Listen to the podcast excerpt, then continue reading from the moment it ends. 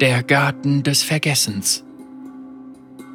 Ein kühler Windhauch kam aus dem Garten und erfüllte die Nachtluft mit den anregenden Gerüchen überreifer Früchte und Blumen in voller Blüte. Ari stand vor dem Eingang des Gartens, wo der Stein der Erde wich und sich enge, verworrene Höhlen in einem tiefen Krater dem Himmel öffneten. Baumdickicht und Dornengewächse wuchsen wild im Mondlicht und das Tal war mit einer Vielzahl von Blumen übersät. Ari zögerte, denn sie kannte die miteinander verflochtene Natur von Schönheit und Gefahr. Schon von Kindheit an hatte sie Legenden vom heiligen Hain gehört, doch nie zuvor hatte sie die südlichen Kavernen durchquert, um ihn zu finden. Die Geschichten besagten, dass, wer die Schwelle des Gartens überschritt, ihn als ganz anderer wieder verließ, wenn er überhaupt je den Ausgang fand. Wie auch immer die Wahrheit lautete, Ari hatte ihre Entscheidung getroffen. Als sie den Schritt in den Garten wagte, stellten sich ihre Nackenhaare auf und sie hatte das Gefühl, als würde sie jemand beobachten. Zwischen den Bäumen konnte sie keine Gestalt erkennen, doch der Garten lag keineswegs ruhig da. Wo immer Ari auch hinblickte, sah sie neue Blumen erblühen. Ari folgte einem gewundenen Pfad durch das Pflanzengewirr und über Wurzeln, die sich durch den Boden gruben. Sie duckte sich unter hängenden Ranken hinweg, die sich nach ihr streckten, als wollten sie sie liebkosen. Sie hätte schwören können, dass sie ein Psst aus dem leisen Rascheln der Gräser heraushören konnte. Mondlicht schien durch das goldene und silberne Blätterdach. Blumenstiele rankten sich um die Baumstämme und präsentierten ihre Knospen, die heller funkelten als Edelsteine.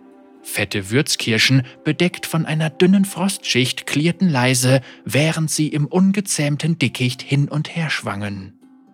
Eine Schneelilie streckte sich Aris Gesicht entgegen und streichelte über ihre Wange. Sie war zu verführerisch, um zu widerstehen. Ari drückte ihr Gesicht in die Blütenblätter, um den himmlischen Geruch einzuatmen. Ihre Nase wurde kalt und sie roch Orangen, eine Sommerbrise und das Blut frischer Beute. Die Blüte erzitterte, gewann an Farbe und Aris Atem stockte. Sie schwankte benommen vom vollen Duft. Schnipp! Die Schneelilie fiel leblos zu Boden. Sie war von ihrem Stiel abgetrennt worden. Eine zähe Flüssigkeit quoll aus dem Stumpf hervor. Ari atmete aus und ihre neun Schwänze zuckten, während ihr Kopf langsam wieder klar wurde. Ari schreckte auf, als sie plötzlich eine Frau mit weißgrauem Haar vor sich stehen sah, die Schere noch in der Hand. Sie war in farbenfrohe Schals gehüllt und ihre Wimpern glitzerten vor Tautropfen. Als die Frau den Blick ihrer meergrünen Augen auf Ari richtete, fühlte diese sich merklich unwohl, als ob die Frau ebenso leicht durch ihre Eingeweide schneiden könnte, wie durch den faserigen Blumenstiel. Das Gesicht der Frau war faltig wie Borke und unmöglich zu deuten, aber Ari machte sich nicht länger Sorgen um ihre eigene Sicherheit. Du hast mich erschreckt, Igilia. Ari atmete aus. In den Geschichten war die alte Frau als Verschlinger von Geheimnissen bekannt, als die Vergessene oder die Gärtnerhexe. Jemand so Mächtiges gebot Respekt und deshalb nannte Ari sie Igilia, Urgroßmutter. Die Blumen wollen etwas von uns. Die alte Frau spielte abwesend an ihrer Schere.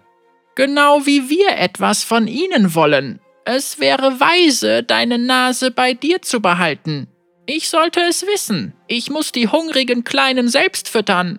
Also bist du die Gärtnerin, nickte Ari. Einer der netteren Namen, ja, aber das tut nichts zur Sache. Ich weiß, weshalb du hier bist, Imina. Kindchen. Ari fühlte sich unwohl bei dem Wort, das familiäre Vertrautheit ausdrückte, obwohl sie nicht wusste, weshalb. Du suchst Absolution. Du willst frei sein von deinem Schmerz. Die Gärtnerin lächelte. Sie trat über einen dahinsinkenden Farn hinweg und winkte Ari heran. Komm! Sie spazierten im Mondschein durch den Garten und die Blumen drehten sich der alten Frau zu, als wäre sie die Sonne selbst, als würde sie ihre Blätter wärmen und ihnen beim Wachsen helfen, oder vielleicht wollten die Blumen ihr nur nicht den Rücken zudrehen. Die alte Frau bedeutete Ari, sich auf die Bank vor einem knorrigen Wolkenfruchtbaum zu setzen und ließ sich ihr gegenüber nieder. Lass mich raten, du warst verliebt. Die Mundwinkel der Gärtnerin hoben sich zu einem Lächeln. Ari runzelte die Stirn. Keine Sorge, da bist du nicht die Erste. Also, wer war er? Ein Soldat? Ein Abenteurer? Ein Krieger im Exil fern der Heimat? Ein Künstler, antwortete Ari. Sie hatte seinen Namen ein Jahr lang nicht ausgesprochen und konnte es auch jetzt nicht tun. Ihn auszusprechen fühlte sich an, als würde sie Glasscherben herunterschlucken. Er malte Blumen. Ah, ein Romantiker. Die Gärtnerin lächelte. Ich habe ihn getötet. Ari spuckte beinahe vor Abscheu. Ist das romantisch genug? Als ihr die Wahrheit über die Lippen kam, konnte sie die Bitterkeit ihrer Zunge nicht mehr verbergen. Ich habe das Leben von seinen Lippen gesogen, als er sterbend in meinen Armen lag. Er war fürsorglicher und selbstloser als jeder, den ich kenne. Ich hatte gedacht, ich könnte meine Triebe unterdrücken, aber seine Träume und Erinnerungen, sie waren zu verlockend.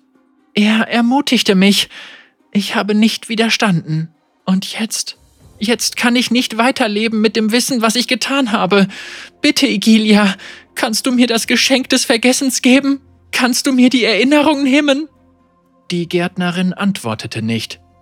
Stattdessen stand sie auf und pflückte eine reife Wolkenfrucht vom Baum. Sie schälte sie sorgfältig, sodass die Schale in einem Stück blieb.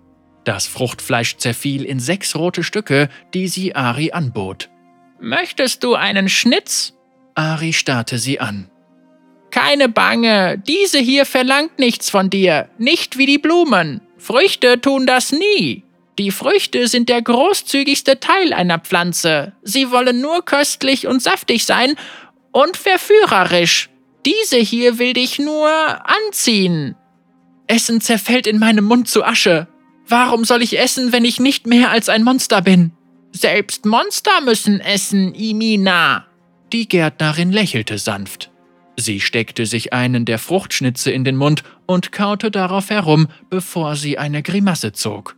Oh, so sauer! Nach all den Jahren in diesem Garten habe ich mich immer noch nicht an den Geschmack gewöhnt. Während Ari schweigend dasaß, aß die alte Frau nach und nach die restlichen Stücke. Als sie fertig war, wischte sie sich den Fruchtsaft vom Mund.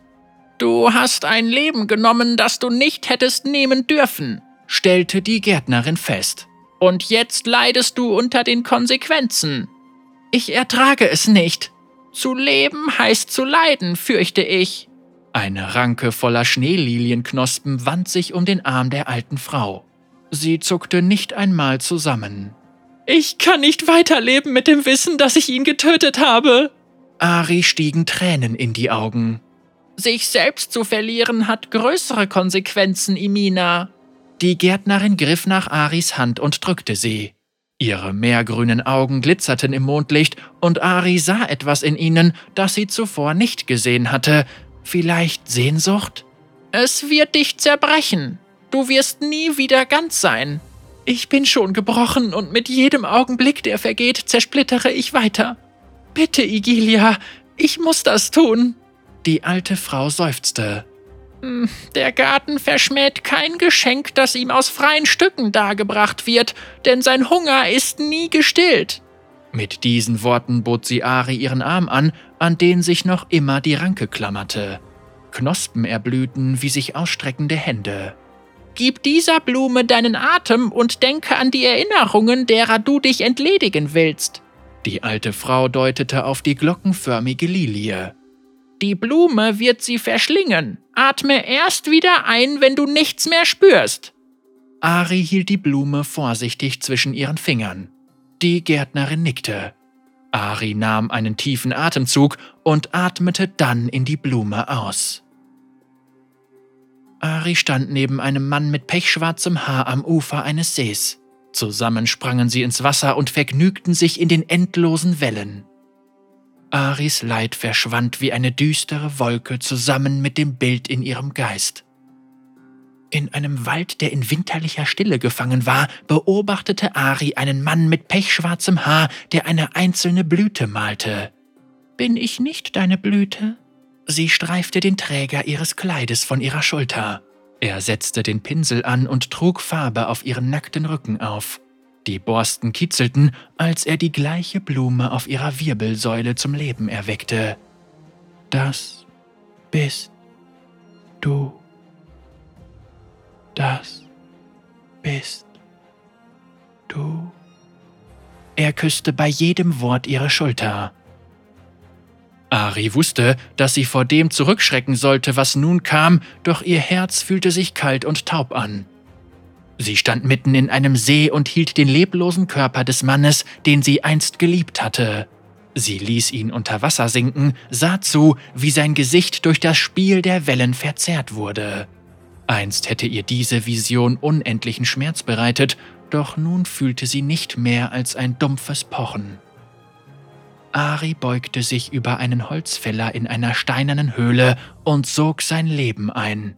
Das Geräusch von Stiefeln, die im Schnee knirschten, ließ sie hochschrecken. Der Mann mit dem pechschwarzen Haar stand da und beobachtete sie. Verzweiflung stieg in ihr hoch, sie wollte nicht, dass er das mit ansah. Ich kann nicht gut genug für dich sein. Ari vermied seinen Blick. Schau mich an. Ich giere nach der Seele eines sterbenden Mannes. Bitte, verlass mich. Ich bin nicht gut. Ich kann nicht gut sein. Ihr Geliebter mit dem pechschwarzen Haar antwortete ihr. Das kümmert mich nicht. Es war das erste Mal, dass Ari absolute Liebe erfahren hatte, trotz ihres Wesens. Seine Stimme klang warm und war voller Gefühl. Ich gehöre dir. Die Erinnerung blieb ihr im Halse stecken und sie hörte auf zu atmen. Der Zauber der Blume war gebrochen. Nein, dachte sie, das kann ich nicht verlieren. Ari versuchte einzuatmen, doch sie fühlte sich, als hätte man ihr eine Schlinge um den Hals gelegt. Sie zog sich zusammen und schnürte ihr die Kehle zu, als würde sie Gift atmen. Ihr wurde schwarz vor Augen und ihre Lungen waren kurz vor dem Platzen. Diese Erinnerung zu verlieren, würde ihn noch einmal töten.